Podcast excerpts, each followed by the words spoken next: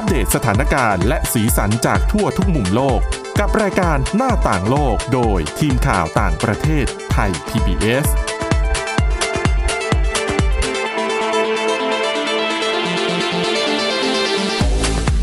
สวัสดีค่ะ คุณผู้ฟังต้อนรับเข้าสู่รายการหน้าต่างโลกค่ะ วันนี้ก็มีเรื่องราวที่น่าสนใจนะคะ แล้วก็ยังคงเกาะติดอยู่กับสถานการณ์โควิด -19 ค่ะ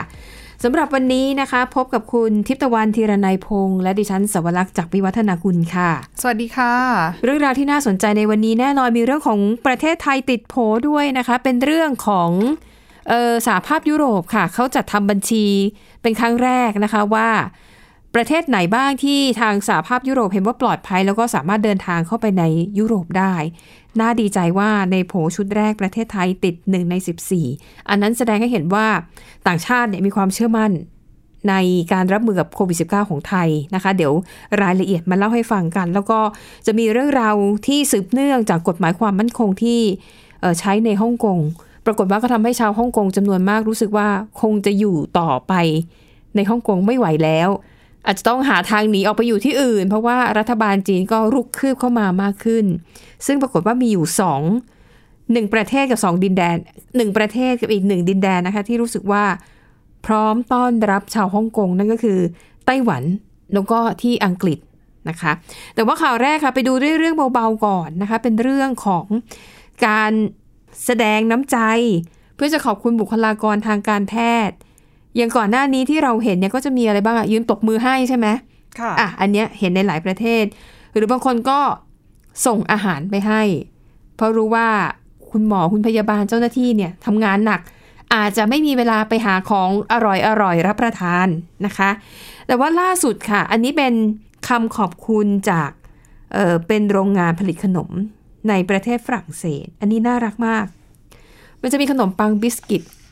บางทีมันก็จะมีแบบ พิมพ์เป็นแบบตัวอักษรหรือเป็นรูปเป็นคำอะไรแบบน่ารักน่ารักอะนะคะ ทีนี้โรงงานผลิตขนมแห่งนี้ชื่อว่าเปอร์ตีเบอร์นะคะเขาบอกว่าดังมากในฝรั่งเศสเขาทำบิสกิตรุ่นพิเศษ คือตัวขนมปังเนี่ย พิมพ์คำว่า Maxi b o g u ค่ะ แปลเป็นไทยก็คือ ขอบคุณ ขอบคุณมาก ใช่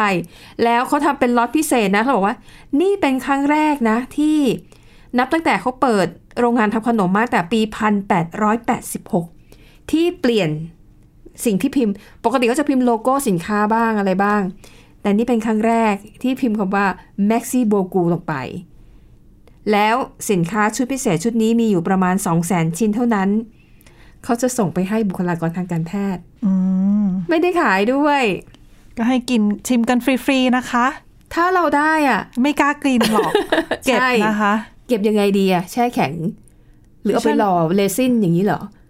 ใช่ไหมเออนั่นสิเพราะมันมีแค่สองแสนชิ้นไงก็เก็บเอาไว้โอ้แต่ก็มันก็ต้องเบขึ้นยมาอะใช่ไหมอาจจะซื้อสารกันบูดอะไรมาใส่เพิ่มหรือคะฟอร์มาลีนช่วยได้ไหมะฟอร์มาลีนใช้กับเนื้อสดไม่ใช่เหรอ แต่นี่เป็นขนมปังอ๋อไงก็นั่นน่ะสิดิฉันว่าเทเทเรซินอะ อ๋อหล่อเอาไว้เลยเหรอะเออหล่อไว้เลย ก็ได้เอาแบบใสๆอะนะจริงจังช่วยได้มากช่วยได้นะคะ แต่ว่าเออก็เป็นวิธีตอบแทนที่น่ารักน่ารักอะนะ จากเอ่อโรงงานผลิตขนมปัง ก็เอาเป็นสิ่งเล็ก ๆ น้อยๆแหละแต่เห็นข่าวนี้แล้วรู้สึกว่าเออน่ารักดีค่ะก็หลายคนพยายามจะแสดงความขอบคุณบุคลากรทางการแพทย์นะคะ ก็มีหลากหลายอย่างอะไปดูเรื่องต่อไป อันนี้เป็นเรื่องที่เกี่ยวกับเมืองไทย อันนี้น่ายินดีจริง ๆนะคะ ก็คือ อย่างที่ทราบกันดีว่าโควิด -19 เนี่ยมาส่งผลกระทบอย่างหนักต่ออุตสาหกรรมการท่องเที่ยว หลายประเทศพยายามจะหามาตรการต่างๆ วิธีการหลากหลาย อย่างเช่นอะไรอะ travel bubble เป็นต้น หรือว่าการจับคู่ประเทศกัน แล้วก็เปิดให้พลเมือง สามารถเดินเข้าออกประเทศของกันและกันได้ และล่าสุดค่ะ ในสหภาพยุโรปเขาก็มีอีกวิธีใหม่วิธีหนึ่งคือ เขาทำบัญชีรายชื่อประเทศปลอดภัยหรือว่า safe country ก็คือถ้าประเทศไหนอยู่ในบัญชีนี้ พลเมืองของประเทศนั้น เดินทางเข้ามาในสหภาพยุโรปได้ และเริ่มไปแล้วนะหนึ่งกรกฎาคมที่ผ่านมานะคะ 14 ประเทศชุดแรกมีอะไรบ้าง แน่นอนมีประเทศไทยนะคะ มีแอลจีเรีย ออสเตรเลีย แคนาดา จอร์เจีย ญี่ปุ่น มอนเตเนโกร โมร็อกโก นิวซีแลนด์ รวันดา เซอร์เบีย เกาหลีใต้ตูนิเซีย และอุรุกวัยนะคะ แต่มีข้อยกเว้นจีน เขาบอกว่าจีนจริงอยู่ในรายชื่อนี้ แต่จีนเนี่ยทางสหภาพยุโรป ต้องการให้จีนทำข้อตกลงในลักษณะเดียวกัน อ๋อ ก็คือจะต้องรอให้ คือให้มีการตกลงกับสองฝ่ายกันก่อนเกิดขึ้น ใช่ คือคนจีนเดินเข้าสาเดินทางเข้าสหภาพยุโรปได้ จีนก็ต้องอนุญาตให้คนจากสหภาพยุโรปเดินทางเข้าจีนได้เหมือนกันนะคะ ก็คือถ้าจีนตกลงตามนี้จีนจะอยู่ในแต่เงื่อนไขนี้บัญชีปลอดภัย แต่ที่น่าสนใจคือเงื่อนไขเนี้ยเขายื่นให้กับจีนประเทศเดียวเขาไม่ได้ยื่นให้กับอีก 14 ประเทศที่เหลือนะคะ อันเนี้ยเขาไม่ได้มีการอธิบายเหตุผลแต่ว่า อย่างดิฉันก็คิดเอาเองว่าอาจจะเป็นเพราะเขามองว่าชาวจีนมีศักยภาพ ที่จะช่วยกระตุ้นเศรษฐกิจถูกไหมเวลาชาวจีนไปพวกเนี้ยนะคะ ไปประเทศเหล่านี้เนี่ยร้านแบรนด์เนมนี่แบบ คือมีแต่คนจีนชงเชงชงเชงไปหมด เขาก็อาจจะอยากได้การตอบแทนคืนจากจีนบ้าง ในขณะที่ประเทศ 14 ประเทศที่ฉันไล่มา บางประเทศก็เป็นประเทศเล็กๆกันเนาะอย่างตูนิเซียอุรุกวัยอย่างเงี้ยหรืออย่างคนไทยเราอะก็ไม่ได้มี ศักยภาพด้านการเงินมากพอที่จะแบบเข้าไปเที่ยวลุตุ้ม เอาเงินเข้าไปเที่ยวเยอะๆ แล้วก็ทำให้เศรษฐกิจของสหภาพยุโรปมันฟื้นตัวขึ้นมาอะไรแบบเนี้ยนี่ดิฉันคิดเองนะนี่อาจจะเป็นเหตุผลว่าทำไมจีนถึงได้รับ ข้อเสนอนี้นะคะ และแน่นอนค่ะ ข้อเสนอนี้ไม่มีชื่อของบราซิลและสหรัฐอเมริกา เพราะว่าเป็นประเทศที่สถานการณ์การระบาดยังวิกฤตอยู่ แล้วก็มีแนวโน้มว่าจะ วิกฤตแบบนี้ไปอีกพักใหญ่เลยนะคะ แต่จะบอกก่อนว่าอย่าเพิ่งดีใจค่ะบัญชีประเทศปลอดภัยเขาจะทบทวนทุก ๆ 14 วัน ดังนั้นถ้าเรากาดตกการติดเชื้อเพิ่มขึ้นอีก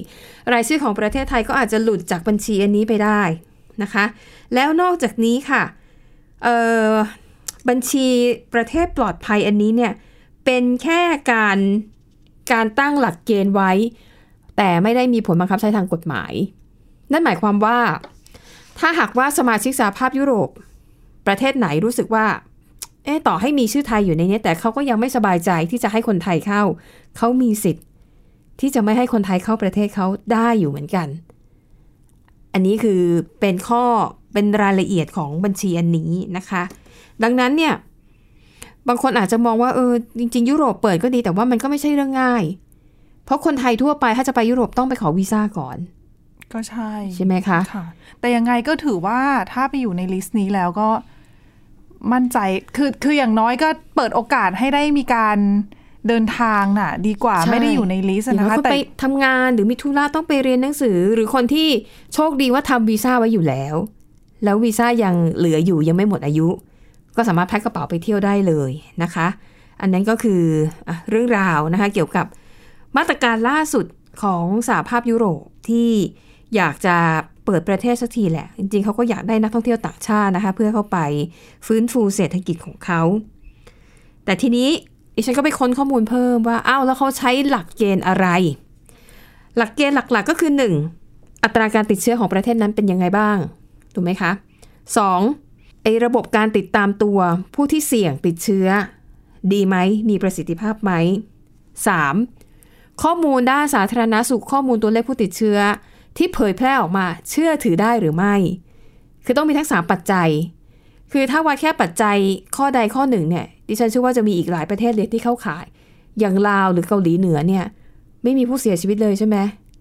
อืมจริง ๆ ถ้าเอาหลักเกณฑ์แค่แบบไม่กี่ข้ออะก็อาจจะมีตบลาวพม่าอะไรเงี้ยเป็นเวียดนามเข้าไปด้วยเชื่อมั่น ของใช่รัฐบาลด้วยนะคะ ว่าใช่เปิดเผยตัวเลขที่ถูกต้องหรือเปล่า ใช่นะคะเพราะอย่างอะตัวเลขของลาวหรือเมียนมาบางที ทางอ่าสหภาพยุโรปเขาก็ไม่ค่อยแน่ใจนักว่ามันเป็นตัวเลขที่แท้จริงหรือเปล่านะคะ ดังนั้นการที่ไทยเราติดอันดับบัญชีนี้ ก็ถือว่าน่ายินดีนะคะอะแล้วนั่นก็คือเรื่องราวนะคะที่เกี่ยวข้องกับเรื่องของโควิด -19 นะคะ แต่แน่นอนค่ะคุณผู้ฟังสัปดาห์นี้ ข้ามไม่ได้เลยนะคะ ที่ฮ่องกงเป็นเป็นจุดที่สถานการณ์ร้อนแรงมาก แล้วก็มี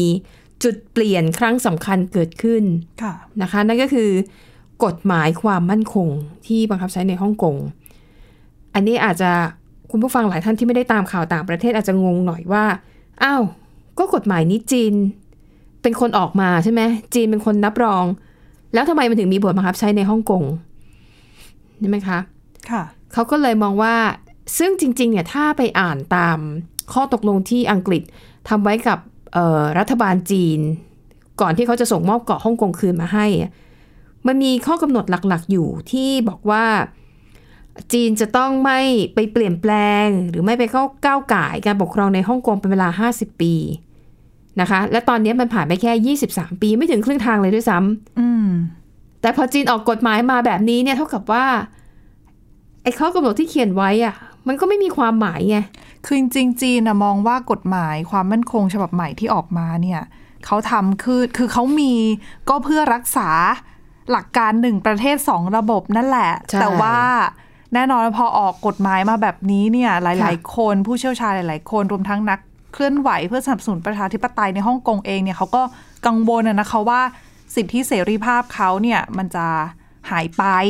ใช่ซึ่งไม่นับรวมว่าคนที่ออกมาแสดงความกังวลเนี่ยไม่ใช่แค่กลุ่มที่ต่อต้านรัฐบาลจีนเท่านั้นค่ะ กลุ่มที่อาจจะเรียกร้องเรื่องของประชาธิปไตยก็กังวลเรื่องนี้เหมือนกันนะนะคะ เพราะว่าประเด็นสำคัญในกฎหมายความมั่นคง ถ้าไปอ่านดีๆนะคะ คุณผู้ฟังมันจะมีบางข้อเขียนว่า คือกฎหมายอะไรก็แล้วแต่หรือว่าความผิดใด ๆ ที่มันยังดูคลุมเครือไม่ชัดเจน คนที่มีอำนาจตีความคือฝ่ายของรัฐบาลจีน แค่นี้ก็จบแล้วอะอืม ใช่ไหมคะอะก็เลยทำให้หลายคนรู้สึกว่า คงอยู่ฮ่องกงลำบากและอาจจะต้องหาลู่ทางไปอยู่ที่อื่นแทนนะคะ ซึ่งประเด็นนี้ค่ะก็มีหลายมีบางประเทศแล้วก็บางดินแดนนั่นก็คือ ที่ไต้หวันแล้วก็อังกฤษเสนอตัวแล้วนะคะว่าพร้อมที่จะรับชาวฮ่องกงเข้าไปอยู่ที่นั่น แต่ว่าเงื่อนไขในรายละเอียดเนี่ยก็แตกต่างกันนะคะ แต่ว่า เนื้อหาหลักๆเนี่ยว่าถ้าชาวฮ่องกงอยากจะย้ายไปอยู่อังกฤษหรือย้ายไปอยู่ที่ไต้หวันเนี่ยเขาต้องทำอย่างไรกันบ้างแล้ว โอกาสที่จะย้ายเนี่ยมันง่ายขนาดนั้นเลยเหรอ เช่นย้ายไปแล้วจะไปทำอะไรอืมอยู่ที่ไหนค่ะแล้วจะเอาเงินจากไหนมาใช้นะคะ ซึ่ง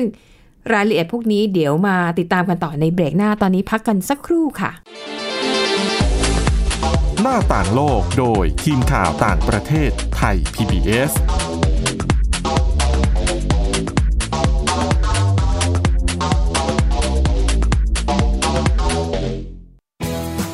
PBS ดิจิทัล Radio Infotainment for All สถานีวิทยุดิจิทัล จากไทย PBS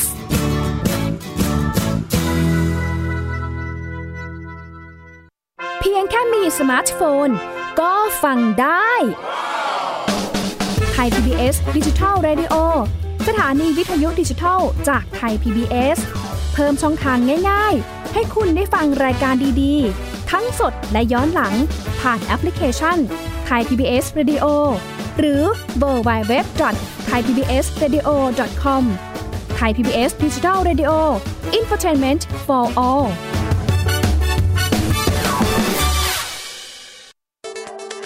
อัปเดตสถานการณ์รอบโลก ประเทศจีนนี่เราทราบกันดีนะคะว่าเป็นประเทศที่จะมีปัญหาเรื่องความสมดุลของประชากร คนที่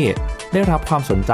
จากวิกฤตในครั้งเนี้ยก็คือนายกรัฐมนตรีนิวซีแลนด์ เรื่องราวสีสันจากต่างแดน ก็มีช่อง YouTube เป็นของตัวเองใช้ชื่อว่าครัวคุณยาย โรงพยาบาลเพื่อดูแล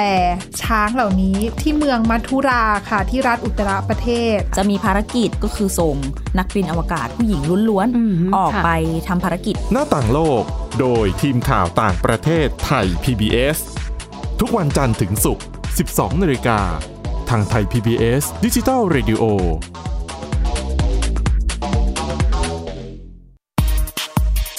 เพราะวิทยาศาสตร์อยู่รอบตัวเรา มีเรื่องราวให้ค้นหาอีกมากมาย เทคโนโลยีใหม่ ๆ เกิดขึ้นรวดเร็วทำให้เราต้องก้าวตามให้ทันอัป เดตเรื่องราวทางวิทยาศาสตร์ เทคโนโลยี และนวัตกรรม ที่จะทำให้คุณทันโลก กับรายการ s c i e n t e c h ทุกวันจันทร์ถึงวันศุกร์ทางไทย PBS Digital Radio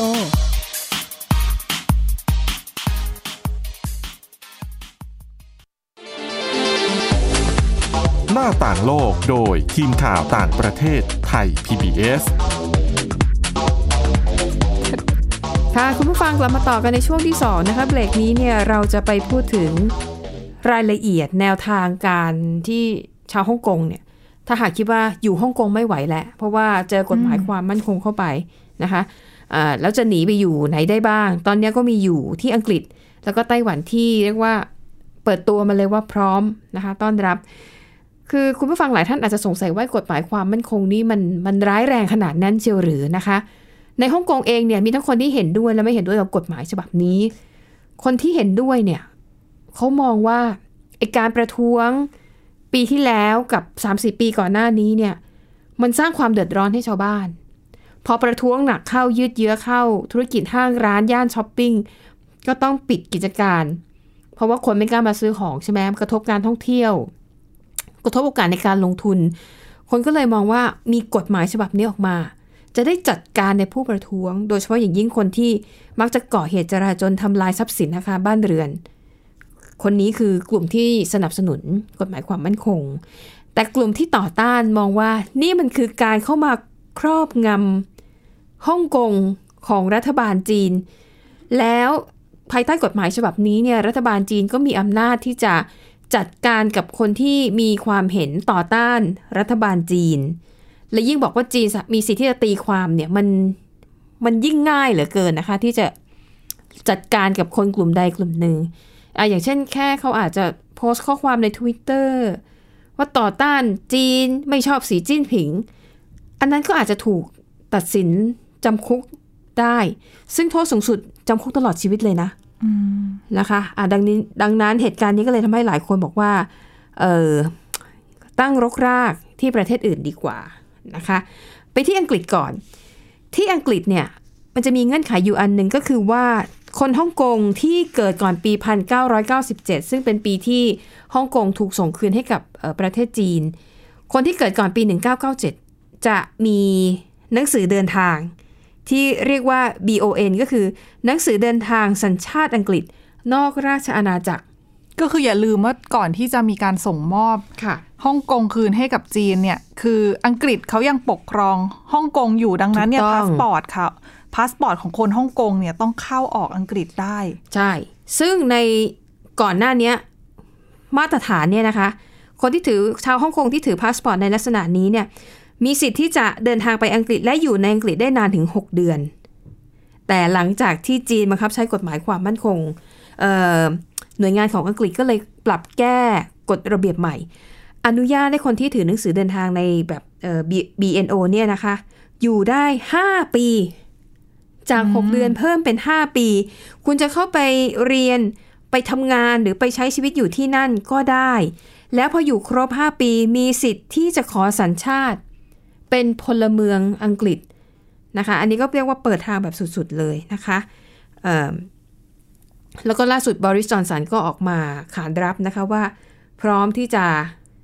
เปิดรับชาวฮ่องกง แล้วถ้ารัฐบาลจีนยังคงกดดันกดขี่ฮ่องกงแบบนี้ไปเรื่อยๆ อังกฤษ ก็จะมีนโยบายใหม่ๆ ที่จะเปิดรับชาวฮ่องกงให้มากขึ้น ซึ่งตอนนี้นะคะ คนที่ถือพาสปอร์ตในลักษณะนี้ในฮ่องกงเนี่ยมีประมาณ 3 5 0 0 0 0 คน และถ้าใครอยากจะขอหนังสือเดินทาง คือเพื่อเดินทางเข้าไปอังกฤษเนี่ยมี2ล้าน6แสนคนที่ เรียกว่าคุณสมบัติเข้าข่ายสามารถขอได้แล้วอังกฤษบอกเลย มาขอเลย เราจะอนุมัติให้คุณแบบง่ายมาก เมื่อก่อนเนี่ยอาจจะต้องขอดูสเต t เมนต์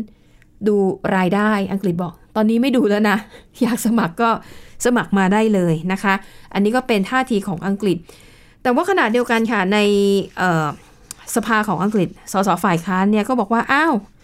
แล้วคนฮ่องกงที่ไม่มีหนังสือเดินทางล่ะ แล้วเขาอาจจะไม่มีศักยภาพพอที่จะ ย้ายไปอยู่อังกฤษได้ หรือติดอะไรบางอย่างที่จำเป็นต้องอยู่ในฮ่องกงเขาก็เสนอว่ารัฐบาลอังกฤษเนี่ยควรจะช่วยเหลือคนกลุ่มนี้ด้วยนะ ที่ไม่สามารถออกจากฮ่องกงได้นะคะ ก็อันนี้ก็เป็นข้อเสนอ แต่ไม่รู้ว่าในทางปฏิบัติแล้วมันมันจะเป็นไปได้เหรอ แต่ว่าส่วนหนึ่งคนที่ออกมาเคลื่อนไหว เรื่องของประชาธิปไตยในฮ่องกงก็เป็นคนอายุน้อยซะเยอะนะ ใช่ ก็อาจจะเป็นไปได้ว่าคนอายุน้อยเนี่ย คือรู้สึกว่าถ้าตัวเขาต้องไปอยู่ต่างประเทศหรือไปอยู่ที่อื่น มันกลับตัวง่ายกว่า ไม่แต่ว่าหรือเปล่าการที่เขาจะมาขอหนังสือคือแน่แน่นอนว่าเขาก็จะไม่ได้มีหนังสือเดินทางในแบบที่ คือเขาเป็นคนคือคืออายุยังน้อยไงค่ะเกิดมาก็อยู่กับจีนแล้วอย่างเงี้ยอ๋อดังนั้นเนี่ยมาตรการต่างๆ ที่มารองรับตรงนี้ของทางฝั่งอังกฤษก็อาจจะ ใช่ไหมได้ประโยชน์กับ กลุ่มเคลื่อนไหวที่ที่อายุน้อยมาก ๆนะคะอืมเพราะว่าปกติก็น่าจะ20ต้นๆเองมั้งเพราะปี1997นี่ปีอะไรปี2020ก็อายุประมาณ23 23ปีค่ะอ่าใช่ไหมคะอะแต่ก็รอดูกันไปนะคะ เพราะว่าถ้าผู้นำอังกฤษออกมาพูดแบบนี้แล้วเนี่ย ในอนาคตอาจจะมีการปรับปรุงกฎหมายใหม่ เพื่อให้คนไม่แต่ฮ่องกงเข้าประเทศอังกฤษง่ายขึ้น แต่ถ้าเข้าไปอยู่ในอังกฤษเยอะค่ะๆ เนี่ย ก็ไม่รู้ว่าจะมีกระแสจากทางฝั่งชาวอังกฤษเองหรือเปใชล่า่เพราะตอนนี้ในอังกฤษก็จะมีปัญหาที่ไม่พอใจผู้พยพอยู่แล้วบางส่วน แม้จะไม่ได้เป็นข่าวดังเหมือนในอเมริกาแต่มันก็มีอยู่ใช่ไหมคะ แล้วก็ไปดูอีกที่หนึ่งค่ะ นั่นคือไต้หวัน ไต้หวันเนี่ยมันมีความหมายอยู่ว่าทำไมไต้หวันถึงอยากช่วยคนฮ่องกง เพราะคนมองว่าถ้าฮ่องกงโดนแบบนี้ ในอนาคตก็มีสิทธิ์ว่าจีนอาจจะใช้อำนาจเข้ามายึดครองเกาะ เกาะไต้หวันเช่นเดียวกัน เพราะว่าจีนเนี่ยอ้างตลอดว่าไต้หวันคือส่วนหนึ่งใช่ไหมคะอันนั้นรัฐบาลไต้หวันเนี่ยค่อนข้างจะแอคทีฟเรื่องนี้มากนะคะเมื่อเมื่อวันก่อนผู้นำไต้หวันก็เพิ่งออกมาบอกว่าผิดหวังมาก ที่รัฐบาลจีนทำแบบนี้ถือเป็นการละเมิดข้อตกลงที่เคยทำไว้กับอังกฤษด้วยซ้ำไปนะคะอะทีนี้ไปดูในไต้หวันเนี่ยจริง ๆ ปีที่แล้วมีคนฮ่องกงที่ อพยพไปอยู่ในไต้หวันเนี่ยตามสถิตินะคะ นับจนถึงเดือนพฤษภาคมที่ผ่านมาเนี่ยมีชาวฮ่องกงอพยพไปไต้หวันในเวลาหนึ่งปีนะ 5,858 คน เพิ่มขึ้นถึง 40%เมื่อเทียบกับช่วงเวลาเดียวกันของปีก่อนหน้านี้นะคะ แล้วหนึ่งในนั้นเนี่ยเป็นเจ้าของร้านหนังสือที่ชื่อว่า Causeway Bay ชื่อนี้คุณผู้ฟังถ้าติดตาม สถานการณ์การเมืองในฮ่องกงจะคุ้นชื่อร้านหนังสือร้านนี้มาก เพราะว่าเอ่อเจ้าของร้านเนี่ยเคยถูกทางการจีนลักพาตัว ไปสอบสวนนะคะ นานหลายเดือนเลยแหละ เพราะว่าไปขายหนังสือที่เรียกว่าเป็นหนังสือต้องห้าม แต่เขาขายในฮ่องกงนะ แต่ทางการจีนส่งคนมาอุ้มเขาอะเพื่อไปสอบสวนในประเทศจีนนะซึ่งถ้ามีกฎหมายความมั่นคงฉบับใหม่นี้ก็ไม่ต้องทำแบบนี้แล้วนะคะต้องสอบสวนในฮ่องกงได้เลยอะไรอย่างเงี้ยนะคะ ซึ่งเจ้าของร้านหนังสือร้านนี้ค่ะเขาบอกอยู่ในฮ่องกงไม่ได้เขาก็เลยลี้ภัยมาอยู่ที่ไต้หวันนะคะ แล้วเขาก็เชื่อว่าหลังจากที่ทางการจีนเนี่ยใช้กฎหมายฉบับนี้ในฮ่องกงจะมีคนฮ่องกงอีกจำนวนมากหนีมาอยู่ที่ไต้หวันอย่างแน่นอนนะคะ ซึ่งอย่างเจ้าของร้านคนนี้เนี่ยเขาบอกว่าเขามาอยู่ที่นี่เขาค่อนข้างจะโอเคมากเลยนะ แต่ตอนมาลำบากหน่อยเพราะว่าไม่ได้มีเงินเยอะ เขาใช้วิธีประกาศระดมทุนผ่านสื่อสังคมออนไลน์ แล้วก็ได้เงินเยอะทีเดียวนะคะ แล้วก็ผู้บริจาคเงินส่วนใหญ่ก็เป็นคนไต้หวันทำให้เขาสามารถนำเงินจำนวนนี้เนี่ยมาตั้งรกรากมาเปิดร้านหนังสือได้เขาบอกวันแรกที่เขาเปิดระดมทุนอะเขาได้เงินถึง 3 ล้านบาทเลยนะนะคะ แล้วนอกจากนี้ค่ะพอเขาเปิดร้านได้เนี่ยใช่อิงหวนประธานาธิบดีไต้หวัน ไปเยี่ยมร้านหนังสือร้านนี้ด้วยนะ แล้วก็แบบไปให้กำลังใจและยังเขียนโน้ตให้กำลังใจนะคะว่า คนไต้หวันเนี่ยสนับสนุนเสรีภาพของฮ่องกง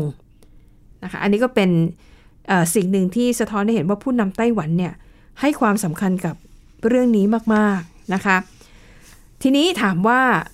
แล้วในไต้หวันเนี่ยเขามีความพร้อมที่จะรองรับเออชาวฮ่องกงมากแค่ไหนเขาบอกว่าจริงๆมันมีอยู่ระดับหนึ่งเพราะว่ามันมีกฎหมายของไต้หวันนะคะกฎหมายว่าด้วยความสัมพันธ์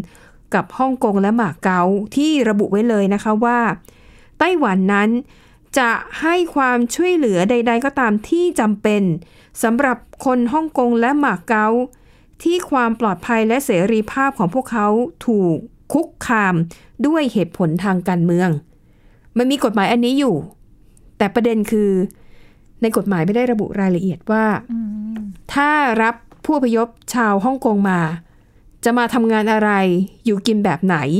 แล้วเงินที่จะช่วยเหลือเขาว่ารัฐบาลไต้หวันจะเอาเงินส่วนไหน เอางบประมาณส่วนไหนมาช่วยเหลือ คนฮ่องกงเหล่านี้ อันนี้ก็เป็นประเด็นที่เขาบอกว่าใช่อิงหวนก็ต้องเข้าไปต่อสู้ในสภากันอีก ชุดใหญ่เลยแหละนะคะ เพราะอย่างที่เกริ่นไปตอนต้นว่า มันก็มีชาวไต้หวันบางกลุ่มที่รู้สึกว่าไม่ไม่ยินดีที่จะรับคนฮ่องกงเข้ามาอยู่ เพราะว่าปัญหาเศรษฐกิจของตัวเองก็มีพอสมควร จะมาแย่งงานเขาไหมใช่ไหมจะงบประมาณเนี่ยของรัฐบาลต้องเอาไปดูแลคนกลุ่มนี้ไหม ดังนั้นก็จะมีคนไต้หวันบางส่วนที่รู้สึกว่าไม่ไม่ไม่ค่อยโอเค ถ้าคนฮ่องกงไปอยู่เยอะๆนะคะค่ะอะ อันนี้ก็คือเป็นความเคลื่อนไหวที่เกิดจากกฎหมายความมั่นคง ที่จีนบังคับใช้กับฮ่องกง เป็นอีกประเด็นหนึ่งที่ต้องติดตามกันยาวๆเนาะ ไม่แน่อาจจะมีคนฮ่องกงหนีมาอยู่ไทยด้วย แต่ว่าถ้าเข้า ก็ยังเป็นปัญหาอีกยาวค่ะเรื่องนี้อืมเพราะว่าไม่ใช่แค่เรื่องของฮ่องกงกับจีนเท่านั้น แต่ค่ะนี่ก็มีไต้หวันมาเกี่ยว มีอังกฤษมาเกี่ยว แล้วก็มีชาติตะวันตกอีกหลายชาติที่ดูแล้วก็กังวลกับสถานการณ์ที่เกิดขึ้นน่ะนะคะ ใช่ค่ะอะ แล้วทั้งหมดนี้นะคะก็คือเรื่องราวในรายการหน้าต่างโลกค่ะ ขอบคุณคุณผู้ฟังสำหรับการติดตาม วันนี้หมดเวลาแล้วพบกันใหม่ในตอนหน้าลาไปก่อน สวัสดีค่ะ สวัสดีค่ะ Thai PBS podcast. View the world via the voice.